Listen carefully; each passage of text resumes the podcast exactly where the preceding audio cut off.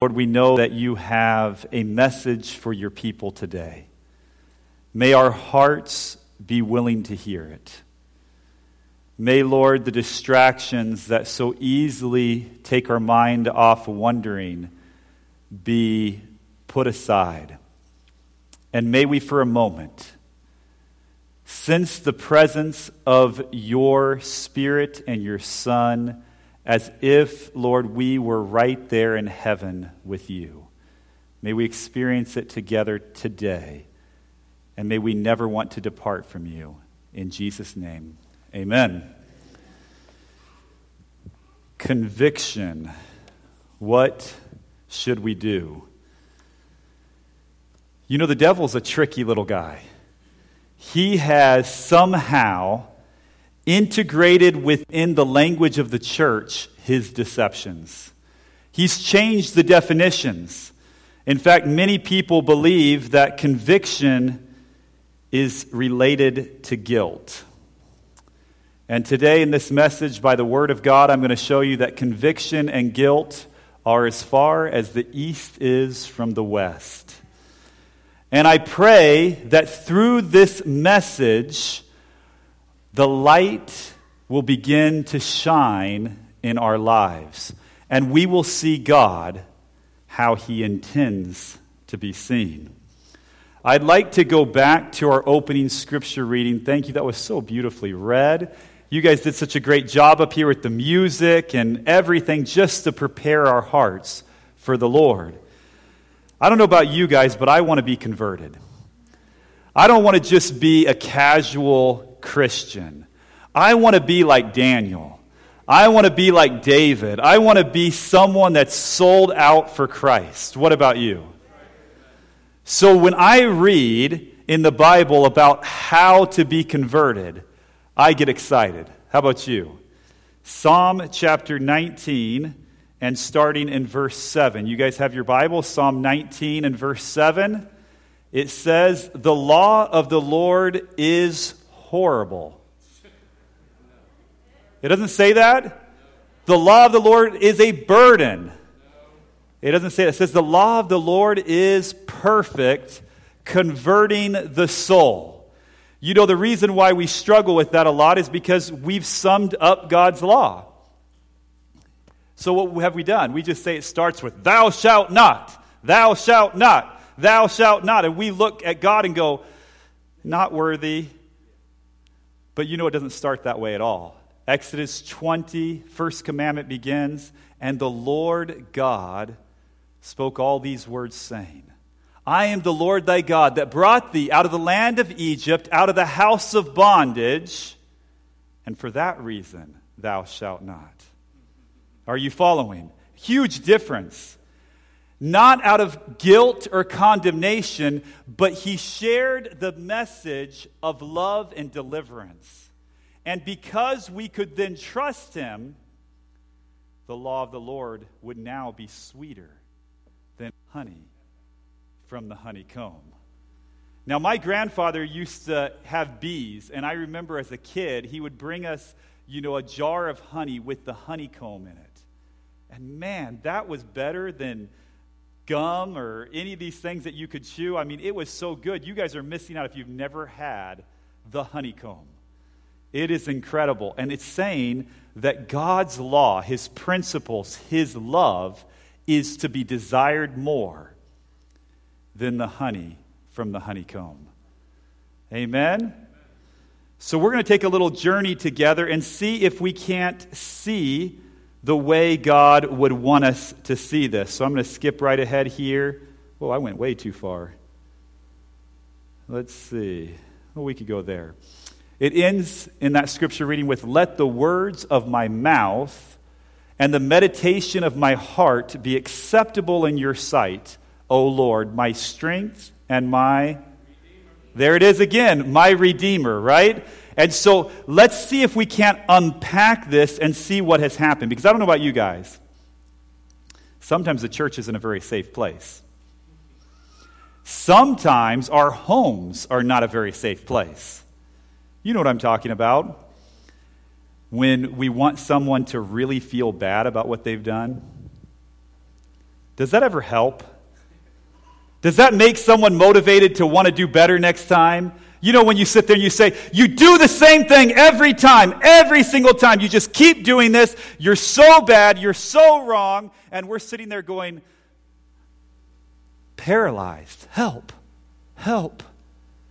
Like we can't reach. It's like we're looking for the light switch, but we just can't seem to feel it. And the other person is saying, I see the light switch, but I ain't switching it on for you because you're too dumb to not know how to figure it out yourself. And so, with just blindness, we're just feeling and groping in despair, discouragement, doubt, disbelief, grief, guilt, pain, anguish. And some people say that's holiness. Not at all. Not at all. Let the words of my mouth and the meditation of my heart be acceptable in your sight, O Lord Dr. Winch says this. I thought this was interesting. He says, unresolved and excessive guilt interferes with the cognitive functioning, concentration, and daily tasks. And so, what is that trying to say? It's saying that guilt does not help motivate anyone. Did God use that tactic? Well, let's go to Acts chapter 2, because that's really where we're basing our studies together. Acts chapter 2. We're looking at Pentecost. The Holy Spirit is preaching. And in Acts chapter 2, we see something pretty fascinating. If you guys will turn there, we're going to Acts chapter 2 and verse 36. Are you guys there? Acts chapter 2 and verse 36. It's also on the screen. Welcome to everyone who's watching online. We really appreciate all of you and your prayers. Acts chapter 2 and verse 36, it says, Therefore, let all the house of Israel know assuredly that God has made this Jesus, whom you crucified, both Lord and Christ. Well, there you have it. Guilt. You crucified him. Have you guys ever noticed that when you feel a certain way about someone, it doesn't really matter what they say, you're still going to hear it the same way, anyways? And so, if you view God that way, if you think that God is waiting for you to sense your guilt and your horribleness, and you are just have to make sure and convince Him how sorry you really are, then you're going to read that verse totally different than it was intended. In fact, don't take my word for it. We're going to go on a little Bible study together. Amen? Because the Word of God is perfect. Now, as I was having trouble sleeping last night, anybody ever have trouble sleeping? The Lord just decided he would get chatty. He'd just start talking. And I'm sitting there going, It's two o'clock in the morning. Can we talk later?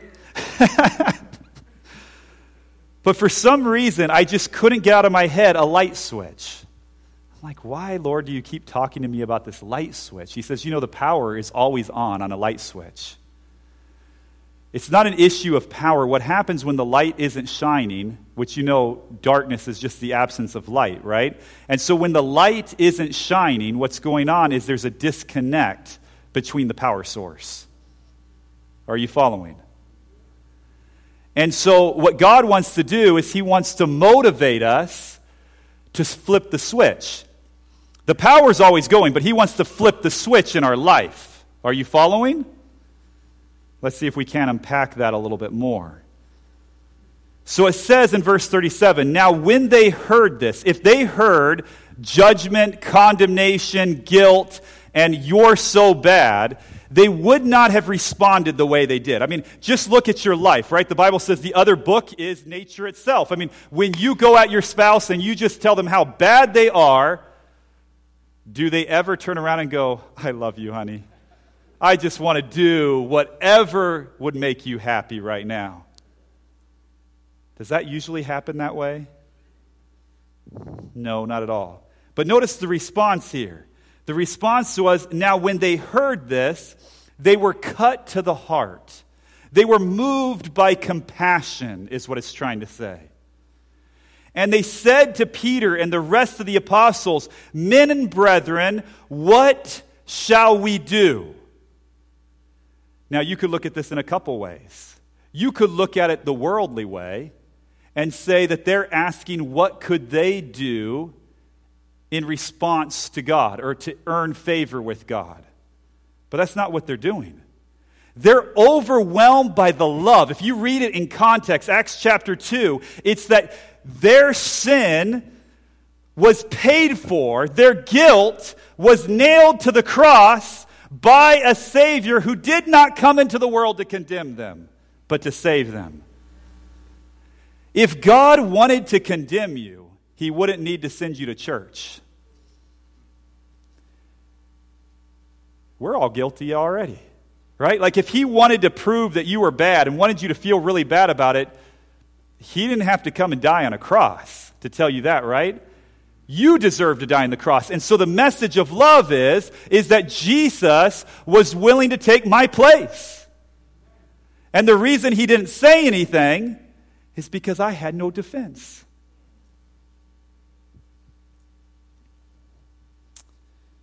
What happens if we get the wires wrong?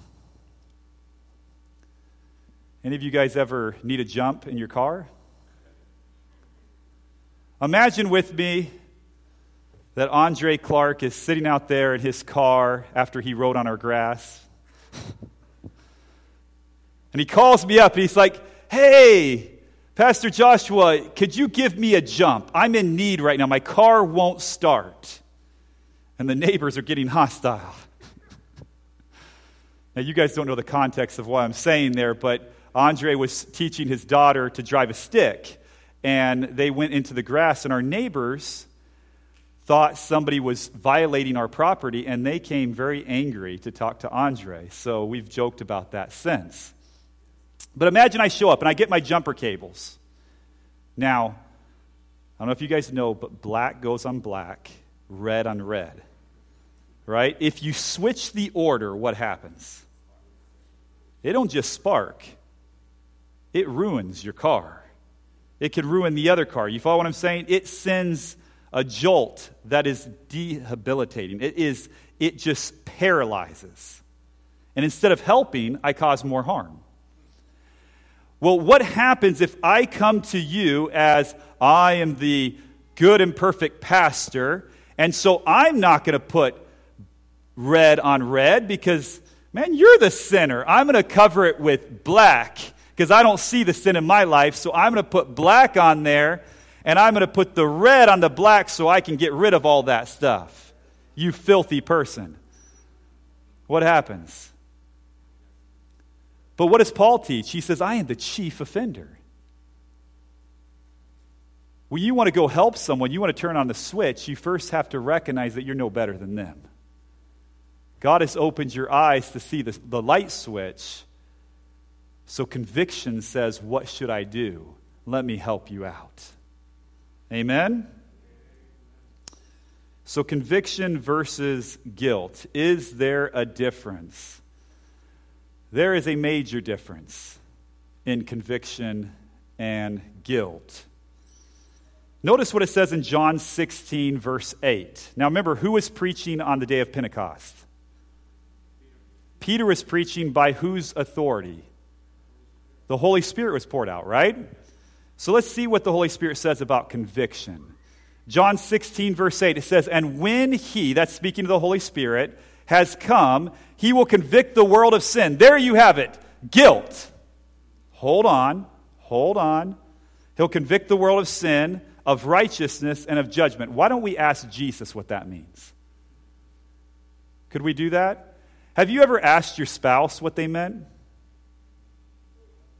Or were you already convinced? Well, here's what Jesus has to say He says, I'm going to convict you of sin because you don't believe in me. Now, before you start feeling really guilty and think he's pointing the finger, I want to remind you of a verse John 3 16. For God so loved the world that he sent his only begotten Son, that whosoever believes in me, believes in what? That I am love. And then he, to make sure we don't miss it, he says, I did not come to condemn you, but to save you. Are you following?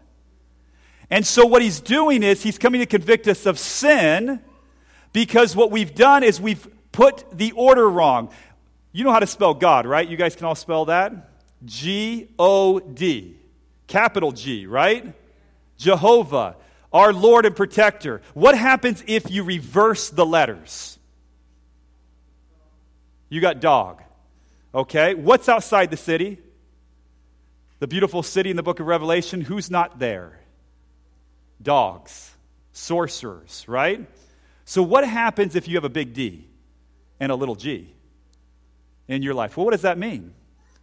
Well, a big D might be you're discouraged, you're doubting, disbelief, you're feeling despair, and when the D is in the wrong place, because we all experience those things, right? We all have those difficult experiences. But when the D becomes the central focus, the G becomes little. And that means you have a little God. So discouragement over God, doubt over God. Are you following? But let's reverse that. Or you could say discouragement overcomes God. Right? But let's reverse it. Let's put it in the right order. Big G. God overcomes discouragement. The light switch turns. Are you following? God overcomes doubt. God overcomes disbelief and despair and all these things. Are you following? We've got to get the order correct, but the problem is is that the world has so crept into the church that what we really preach is something altogether different. What do I mean? We're preaching every day in our, in our homes. You need to feel really bad about it. Okay? So Jesus sees a woman caught in adultery. She's thrown at his feet, naked, lying there humiliated. Did Jesus tell her to go spend a week feeling really bad, bad about it and then come back and talk to him? Did he tell her, I've told you so many times, I've whispered in your ear, I've constantly been there telling you, don't do this, and, and you keep doing it. Get down, don't get up, don't look at me right now, spend a week humiliating yourself before I'll talk to you. But that's what we teach in our homes, sometimes in our church. So, what does it say? The Holy Spirit will convict us of sins so that we can believe in Jesus. Believe what? Believe that He is love. Believe that He has taken our guilt upon Himself, though He had none, so that you could live with no guilt. Of righteousness, because I go to my Father and you see me no more. So, why is he convicting us of righteousness? Because Jesus, like in that story, was the only perfect example of right living. And now Jesus is in heaven. So the Holy Spirit is sent to convict us, not to guilt trip us, to convict us, which is to motivate us through compassion, which is the connection of the wire, to compel us to go forward, to know what Jesus would have done. And he convicts us of judgment because the ruler of the world is judged. You notice it doesn't say you. If you read about hell, it never says that God intended hell for any of us. It was for the devil and his angels, his followers. He's convicting you of sin so you can believe in his love. He's convicting you of righteousness so you can live his love. He's convicting you of judgment so that you can be hearing his voice say, Well done, my faithful and good servant. But maybe you're just not convinced. That's okay. It's hard to believe in a God that good because we haven't seen it in our lives too often, have we? Romans chapter 2, verse 4 says, Or do you despise the pointing of fingers? Is that what it says? You would think it would say that, right? But it says, Or do you despise the riches of his goodness, his forbearance, his long suffering, not knowing? What do they not know? What is it that God wants his people to know? The condemnation of God, the guilt of God, the I'm not worthy enough that God wants to convince you of? No. If that's what he wanted to convince you of, he wouldn't have died on a tree. And you know, like that beautiful song, Turn Your Eyes Upon Jesus, look full in his wonderful face. You know, when you come there, you're overwhelmed with sorrow, but it's not the sorrow of guilt. Because you come there and you see such love when you expect that he would point the finger and say, Look what you've done to me. Instead, his eyes light up when he sees you. His face, through all the agony, seems to turn and it begins to embrace a smile. As he looks you in the eye, he says, I forgive you. You don't have to carry the guilt. I've taken it for you. So, conviction versus guilt. Is there a difference? The process of conviction doesn't always feel pleasant, does it? You know, I got a call yesterday afternoon.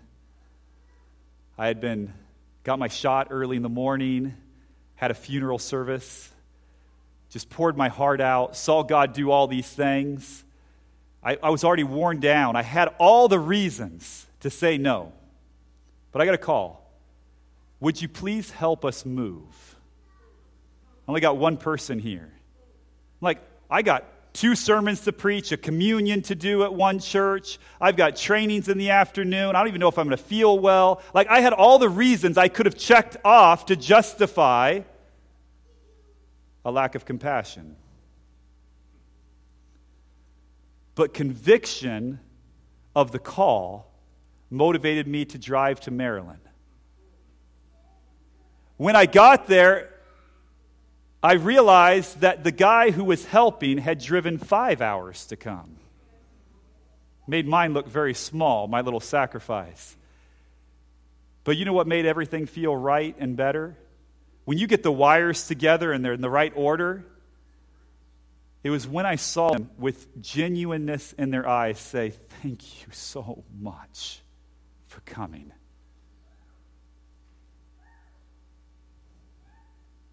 All the excuses, all the justifications, all the reasons just melted away. It felt good. It feels good to be convicted when you respond through compassion.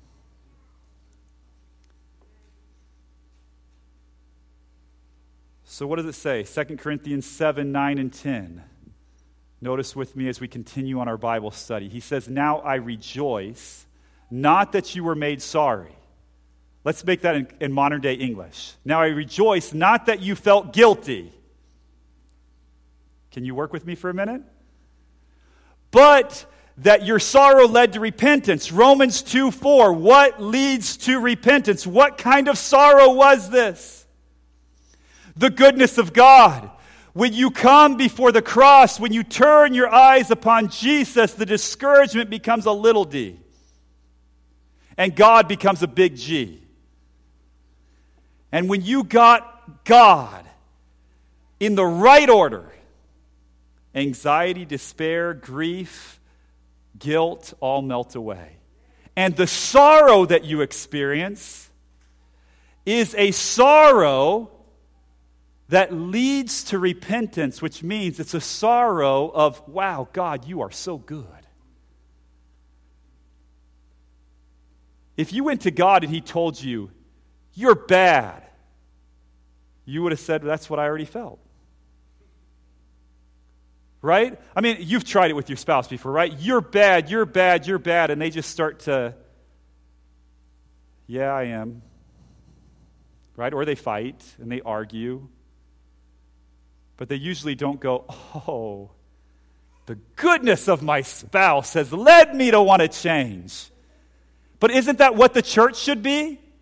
Shouldn't the church be a breath of fresh air? Shouldn't our homes be filled with grace, not a works based salvation? Shouldn't it be that when we come to each other, we show each other genuine love, undeserved, unmerited grace, even though they may have done it over and over again? Was not the woman created to be a helpmate? Was not the man created to be there for his wife and to love her and give his life for her? So if you see the light switch, why do you continue to let your spouse mumble and fumble and hit against the wall in despair when you know how to turn it on.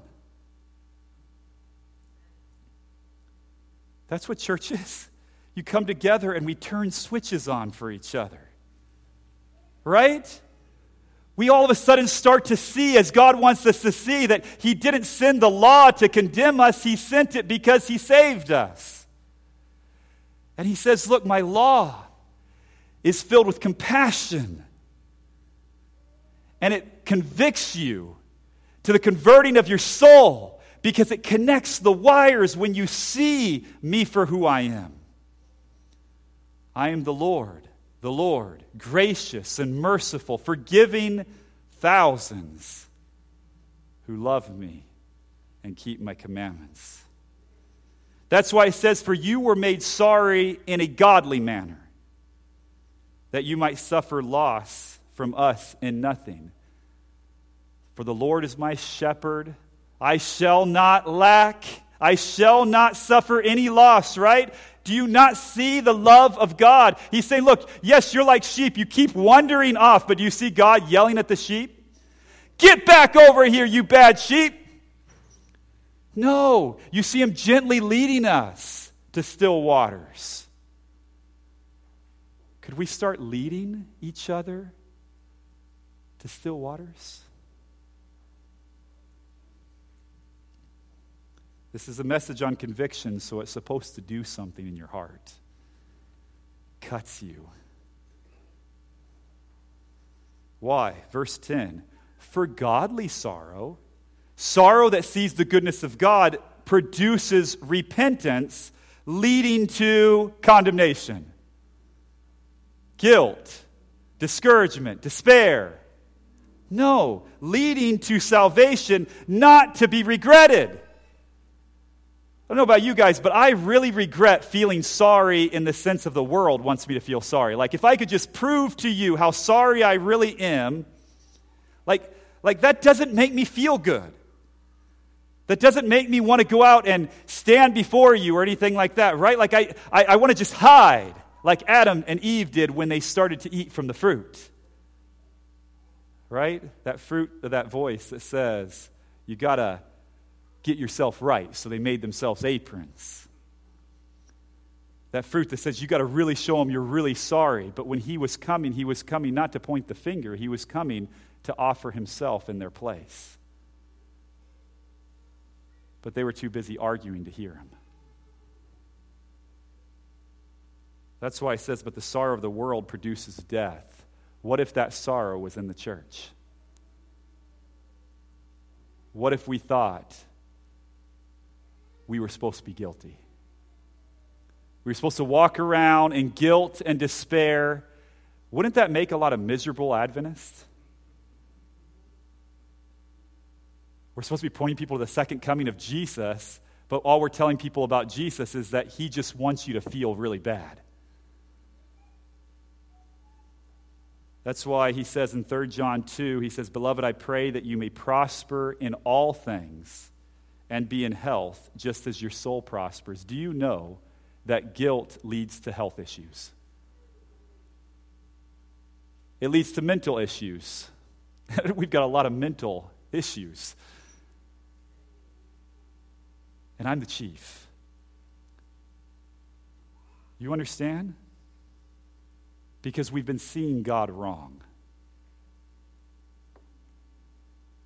That's why he said again unresolved and excessive guilt interferes with cognitive functioning, concentration, and daily tasks. What are we supposed to be doing? The harvest is plentiful, but the laborers are few. Why? Because we've all believed the devil's lie that God wants us to just feel so bad. And so until we feel bad enough, we're not going to do anything. But the problem is, the worse you feel, the less you're likely to do something. Do you see the problem? He goes on to say it's distracting and demoralizing and can make us resort to self punishment. Is that what God wants? Martin Luther was doing self punishment, wasn't he? And then he heard the voice as he's there crawling up on his knees and blood is coming out and he's just trying to show God how sorry he really was. He heard the words, and the just shall live by faith.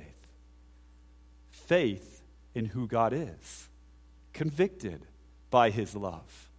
A sorrow, not of guilt, but a sorrow of what my sin cost. There's a huge difference. A sorrow of seeing Jesus smile when I thought he should have pointed the finger. Participants, it says, this is according to a study published in the Journal of Behavioral Medicine, it says participants in the self blame group showed an increase in shame and guilt as well as an increase in STNFALPHA-R2. But if you want to know what that is, it just basically means they saw an increase in a specific type of tumor. Thank you for saying that, which is a pro inflammatory protein associated with chronic states of inflammation. Some people are living in pain because they're living in guilt. And Jesus wants to set us free. The Washington University of St. Louis conducted a 12 year longitudinal study of 145 preschool aged children. Preschool aged. And found that more than half of the 47 preschoolers diagnosed with depression displayed pathological guilt.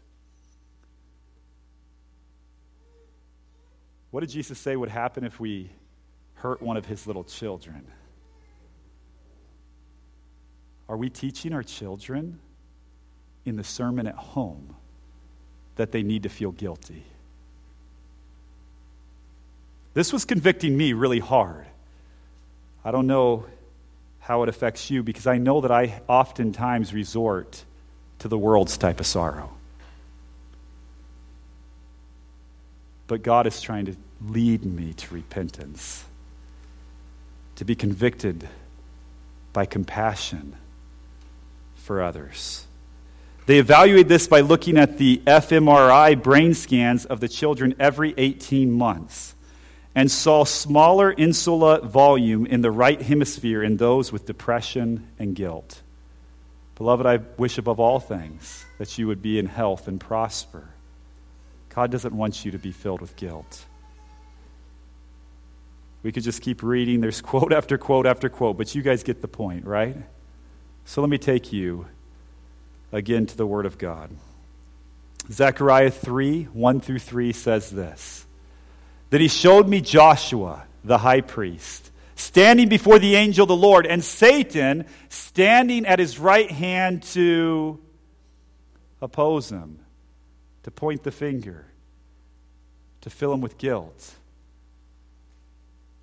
And the Lord said to Satan, The Lord rebuke you, Satan. The Lord who has chosen Jerusalem rebuke you. Is this not a brand plucked from the fire? Conviction, godly sorrow. What was the condition of Joshua? Was he truly, was the devil lying? You know, there's one time the devil doesn't have to lie, it's about our sins. He doesn't have to lie at all. But what he misses is that we serve a Savior who paid for our sins. That's why it says Joshua was clothed with filthy garments and was standing before the angel. But I want to take you to Revelation I want to take you to the gospel. I want to take you to salvation. It says, Then I heard a loud voice saying in heaven, Now salvation and strength and the kingdom of our God and the power of his Christ have come. For the accuser of our brethren, who accused them before our God day and night, is cast down.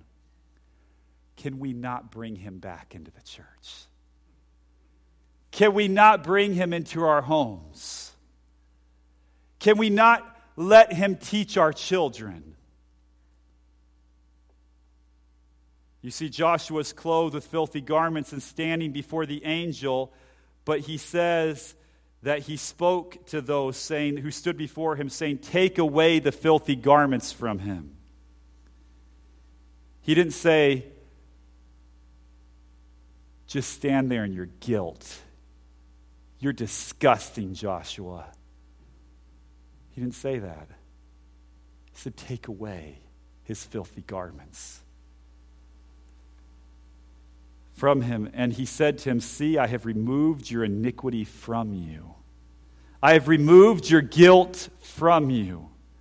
I have removed your discouragement from you. And I will clothe you with rich robes. Now that is conviction. That is godly sorrow. That is the truth of who your God is. He's never there to point out your faults. You don't have to be good enough to go to heaven. You don't have to walk around with guilt for years in order for God to finally forgive you. He sees you there, as dirty as you are. He looks you in the eye and he says to you, I took it. It's mine. I took it all. Let me give you some of my clothes to wear. Let me clean you up. So we go back to the beginning where we will close. Acts chapter 2, verse 36, it says, Therefore let all the house of Israel know assuredly that God has made this Jesus, whom you have crucified, both Lord and Christ. Now, when they heard this, they were cut to the heart and said to Peter and the rest of the apostles, Men and brethren, what shall we do? Then Peter said to them, Repent Look into the goodness of God. Look at Him who is not here to condemn you and believe. Believe that He isn't here to condemn you, but to save you. And that leads you to be baptized, which is a public declaration that you have accepted by faith that Jesus washes your guilt away. Why would we not be baptized? If there's someone here not baptized, why would you want to hold on to guilt any longer? Repent. Believe in the love of God that leads us to repentance. Be baptized. Allow Christ to demonstrate how much he loves you by allowing him yourself to enter into his death and enter into a new life and you shall receive the gift, the gift of the Holy Spirit. For the promises to you and to your children. What should our children be learning? Guilt, shame, reproach, you're not good enough, you always keep messing up. Or should they learn that mom and dad have been with Jesus. And as many as our Lord, our God, will call. So, is there a difference between conviction and guilt? Yes. Today, we're going to have a song, I believe, Turn Your Eyes Upon Jesus. So they're going to come up, and as they're singing that, I want you to picture Jesus. Picture Jesus on the cross.